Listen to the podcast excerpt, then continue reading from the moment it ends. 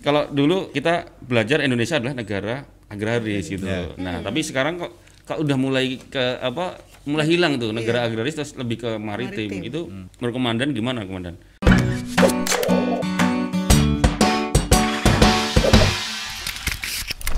Eh, sebetulnya gini ya, Apakah benar Indonesia itu sebenarnya negara agraris atau negara maritim ya? dua-duanya kalau menurut saya ya. Iya. cari aman. cari aman.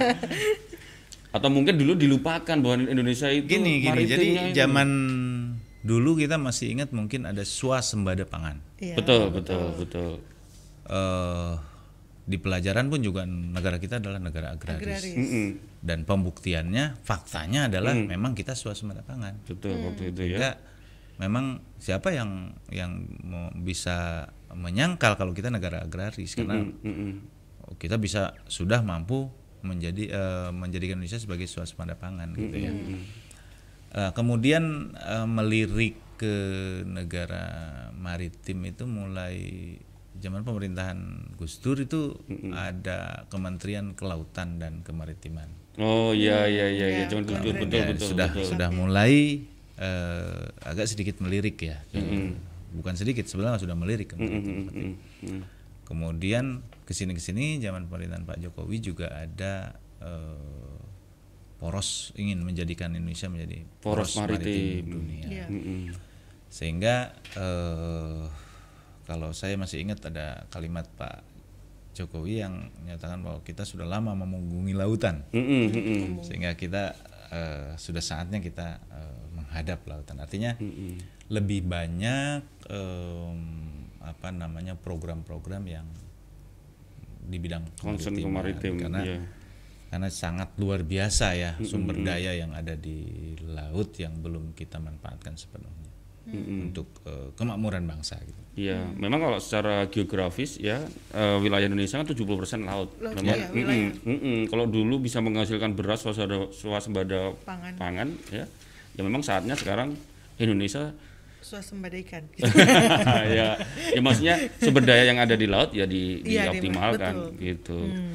Iya. Jadi sekarang memang Pak kemarin Pak Pak Jokowi sempat berpita itu mau menjadikan Indonesia jadi poros maritim Ya. dunia. Mm-mm, Iya. mm-mm, mm. Makanya peran-peran TNI Angkatan Laut juga semakin ini ya, komandan ya, semakin Semakin apa, gencar lah, semakin, intensif di situ. Iya, iya, iya. iya. Ini mungkin kita ini dulu Hmm? mau jawab ini dulu. Oh, ada ada ada ada ini dari ada yang banyak yang nanya. Mungkin Iya, iya, iya, iya. Udin, Udin. wah, Udin Palala. izin dan mau tanya bagaimana pendapat komandan terhadap pemuda-pemudi sekarang yang suka dengan narkoba kurang disiplin tuh. Oh. Tuh. Gemes mungkin ya. Sa- sa- saya pikir semua orang pasti tidak suka ya dengan dengan situasi bahwa pemuda-pemudi sekarang ini suka narkoba dan lain-lain. Mm-mm. Pelarian tidak gentle, tidak bertanggung jawab, tidak mempunyai cita-cita, tidak punya visi dan misi ke depan. Pokoknya kalau pemuda-pemudi sudah suka narkoba, semua jelek lah ada di situ. Mm-mm, mm-mm. Ya, Iya. semua semua yang jelek ada di dia gitu loh. Iya. Artinya karena orang sudah tidak punya memiliki harapan ke depan, tidak punya eh, rasa eh, ingin maju, ingin membangun. Tidak ada nilai positif sama sekali kalau sudah pemuda eh, apa namanya me- terjun ke narkoba lah gitu Iya, istilahnya. iya. Jangan-jangan. Iya. Komandan ini anak ada berapa komandan? Anak saya satu. Oh, satu. Anak saya Umur? satu. Eh, hari Minggu besok 10 tahun. Hari Oh, hari Minggu besok ulang tahun. ulang tahun. iya, iya, iya. Harusnya hari Minggu nih kemudian kita undang terus kita voice call apa Video ini call. apa video call dengan anak. Ada Iya. lagi nih. Mm-mm, Abon Saputra. Izin tanya komandan, seandainya dalam kondisi perang laut, apalagi Kepri tutori tu, Teri- tutori teritorialnya, tutorial. teritorialnya Laut Cina Selatan. Dalam situasi apa sih angkatan laut turun? Terus apa bedanya sama Bakamla? Maaf Oh. nanyanya agak receh komandan, saya hobi nonton film perang soalnya. Iya. Eh, Kapan sa- saat turun si- di situasi perang ya? Iya, betul. kapan saat turun? Tidak nunggu situasi perang, setiap hari ada ada angkatan laut yang eh, berpatroli di wilayah eh, laut Natuna Selatan. Eh Natuna Utara, sorry ya. Jadi kenapa kita saya nyebutkan Natuna Utara karena eh, supaya tidak mengenal lagi istilah Laut Cina Selatan gitu. loh. Oh. Secara tidak secara tidak sengaja kita mengakui oh, namanya aja Laut Cina Selatan kok katanya. Iya iya. Kan Oh. ceritanya makanya kita harus membiasakan diri dengan Laut Natuna, Natuna Utara, Utara. gitu ya. Jangan. Jadi artinya Natuna punya kita utara gitu. Natuna sebelah utara Natuna. Oke, berarti oke, punya kita. Kalau Laut Cina Selatan. berarti itu punya Cina. Punya Cina. Nah, itu Betul. tuh. Jadi betul, kita betul. membiasakan Ini- diri Ini menjadi baru nih. sebutan sebutannya ya. Natuna Utara. Dan di Oke. peta Indonesia pun juga udah peta yang dikeluarkan oleh Hidros oleh Hmm. Indonesia juga sudah menyebutkan Natuna. Natuna, Utara Utara. Gitu ya. Oke, dan Kapan kita turun ya setiap hari kita turun patroli di sana. Jadi laut itu tidak bisa dikuasai tapi bisa tapi bisa dikendalikan lah istilahnya. Mm, mm, mm, mm, mm. Kalau ingin tahu apa ya dikuasai apa dikendalikan itu SKS yang lain ya. Kemudian kalau detail kalau- nanti ditahui musuh nanti diperhatiin musuh. Ap- bedanya dengan Bakamla, Bakamla itu sebenarnya cikal bakalnya yang nanti akan menjadi coast guard-nya kita. Artinya Bakamla itu Badan Keamanan Laut. Dulu namanya Bakor Kamla, Badan Koordinasi Keamanan Laut. Hmm. Dari berbagai instansi kumpul di situ menjadi Bakor Kamla. Sekarang dibentuk instansi sendiri namanya Bakor Ka- eh, Bakamla. Bakamla ada Bakamla zona barat, kebetulan posnya di sini, Bakamla zona tengah dan zona timur. Hmm. Tapi di situ isinya memang eh, awalnya ada ada angkatan laut ada di situ, polisi ada di situ, kejaksaan ada di situ. Mm-mm. Nanti eh, beberapa instansi akan dilebur menjadi Bakamla dan itulah menjadi cikal bakal Coast Guard Indonesia. Oh. Sama tugasnya adalah menjaga lautan kita. Mhm. gitu ya. Iya, iya, iya. Sama Abon Saputra, jangan pernah menyebut Laut Cina Selatan lagi ya. Ya. betul. Betul. Nah mungkin ini eh, untuk apa komandan mungkin gimana nih untuk pesan-pesan untuk generasi muda agar mereka lebih menjaga kedaulatan maritim Indonesia gitu atau lebih untuk mewujudkan jati diri lah kita ini sebagai bangsa maritim gitu. Iya, komandan. Apalagi kan kita tinggal misalnya tinggal di Batam di Kepri. Nah itu Ya. Karena Sebetulnya eh, yang sudah dicanangkan oleh Presiden Jokowi eh, bahwa kita menuju eh, poros maritim dunia. Ya. Ada ada lima lima hal yang eh, menjadi persyaratan utama yang harus kita lakukan apabila kita ingin menjadi poros maritim dunia. Mm-mm. Yang pertama adalah pembangunan kembali budaya maritim. Membangun budaya maritim. Budaya maritim.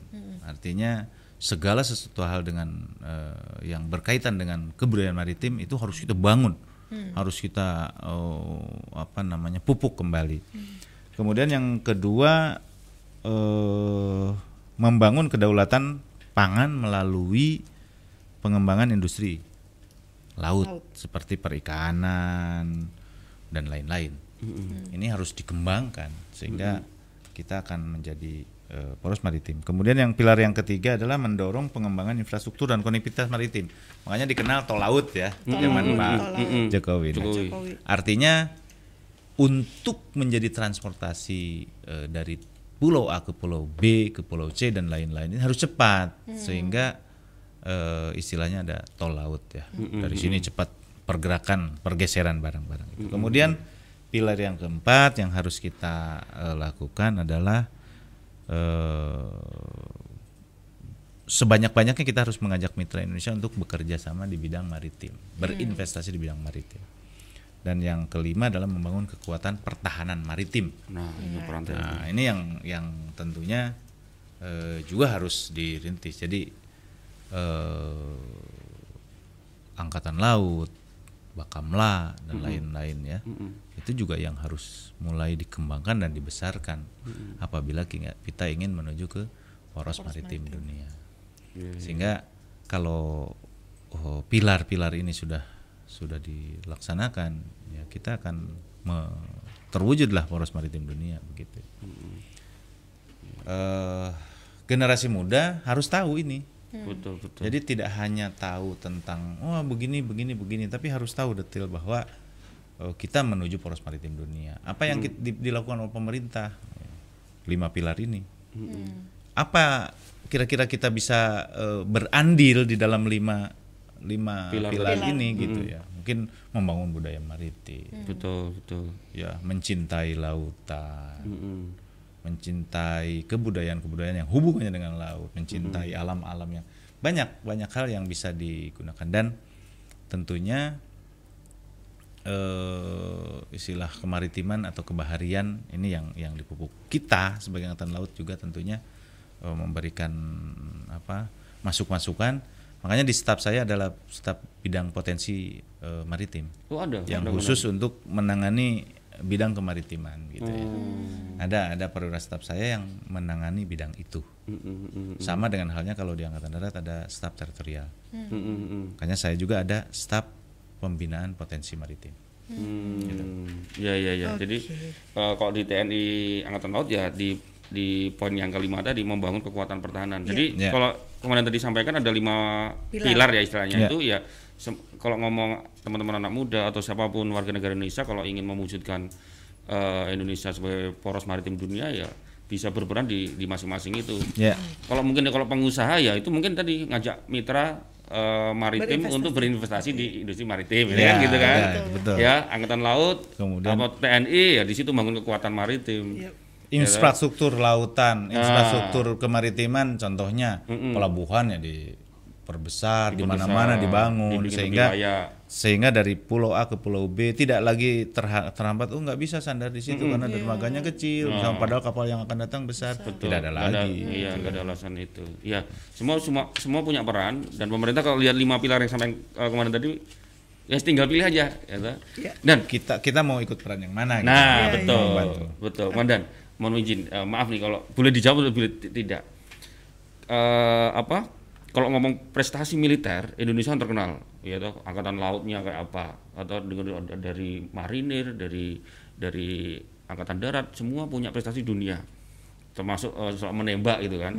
Itu itu kalau- itu baru ngomong saya kita melihatnya soal SDM-nya. Ya. Tapi kalau ngomong hari ini kekuatan pertahanan eh, maritim khususnya di angkatan laut se- sekarang gimana Mandan? Sa- Kalau kita sih bangga, orang-orangnya mesti kuat itu. Tapi kemarin yang isu yang sering di, jadi ramai kan, oh kita kapal perangnya kurang gitu kan, alatnya kurang. Gimana komandan? Iya sih. Eh, paling, Tapi kalau paling gampang berani-berani, ya. Iya. paling gampang sebetulnya mau melihat kekuatan angkatan laut suatu negara itu tentunya eh, gampang sekali bisa dilihat dari kekuatan ekonominya kekuatan ekonominya. kita ambil Oke. contoh Amerika Oke. kita tahu Amerika seperti apa ekonominya ya angkatan lautnya juga seperti itu. Oh. China sekarang. Mm-mm, juga angkatan lautnya apa ekonomi seperti apa angkatan laut seperti apa. Mm-mm. tetangga kita sebelah Singapura ekonomi seperti apa angkatan lautnya. Jadi cermin bisa bisa dikatakan eh, eh, apa namanya kekuatan pertahanan di bidang angkatan laut di bidang maritim itu dilihat dari kemampuan ekonomi suatu negara. Hmm. jadi tidak mungkin ada negara yang ekonominya eh, masih di bawah. Berharap Potongan-potongannya kekuatan besar, misalkan. jadi eh, berbanding lurus lah ya dengan ekonominya bagus pasti ekonominya bagus Hmm, betul betul. betul. Iya, jadi iya, iya. jadi memang em, karena kekuatan dari angkatan laut di suatu negara sebenarnya bisa ada ada ada ada namanya buku Jen Fighting Ship Hmm. itu negara A punya kapal perangnya ini ini ini Hmm. bisa kita bisa baca sehingga kalau di saya di angkatan laut itu ada namanya kalkulasi tempur kita Hmm. mau bertempur dengan negara ini kita bisa hitung hitungan di atas kertas dulu meskipun Oke, oke, oke. meskipun nanti pada saat di lapangan tergantung strategi ya Iya, iya, tapi iya. di atas kertas kalau misalkan ini karate dan satu ini karate dan dua di atas kertas kalah siapa Ah. Iya, iya, kalah yang iya. dan satu ya Dan satu. karena dan dua lebih tinggi tapi begitu di lapangan belum tentu gitu Ya, misalnya tergantung seperti dengan itu. strateginya. Nah, itu sama dan satu dengan dan dua. Tapi kalau begitu dan dua berhadapan dengan sabuk putih ya jelas menang dan dua gitu kan. Iya, gitu iya, ya. iya, iya, iya, iya, Jadi ada ada istilahnya seperti itulah. Iya. Iya. Oke, Pak. Oke, Oke, cukup ya. oke, cukup. Komandan, terima kasih banyak untuk waktunya. Terima kasih. Terima kasih. Eh, Sama-sama. Laut Terima kasih. Alan Dahlan SMSI, Komandan Lanal Batam sudah mampir di studio kita. Iya, ya, terima sukses kasih. selalu Komandan. Terima kasih. Ya, sehat selalu. Sukses juga untuk titip Tribun. titip perairan Batam. Batam. Ah, kita sama-sama jaga Ya. eh, laut kita. Thank you.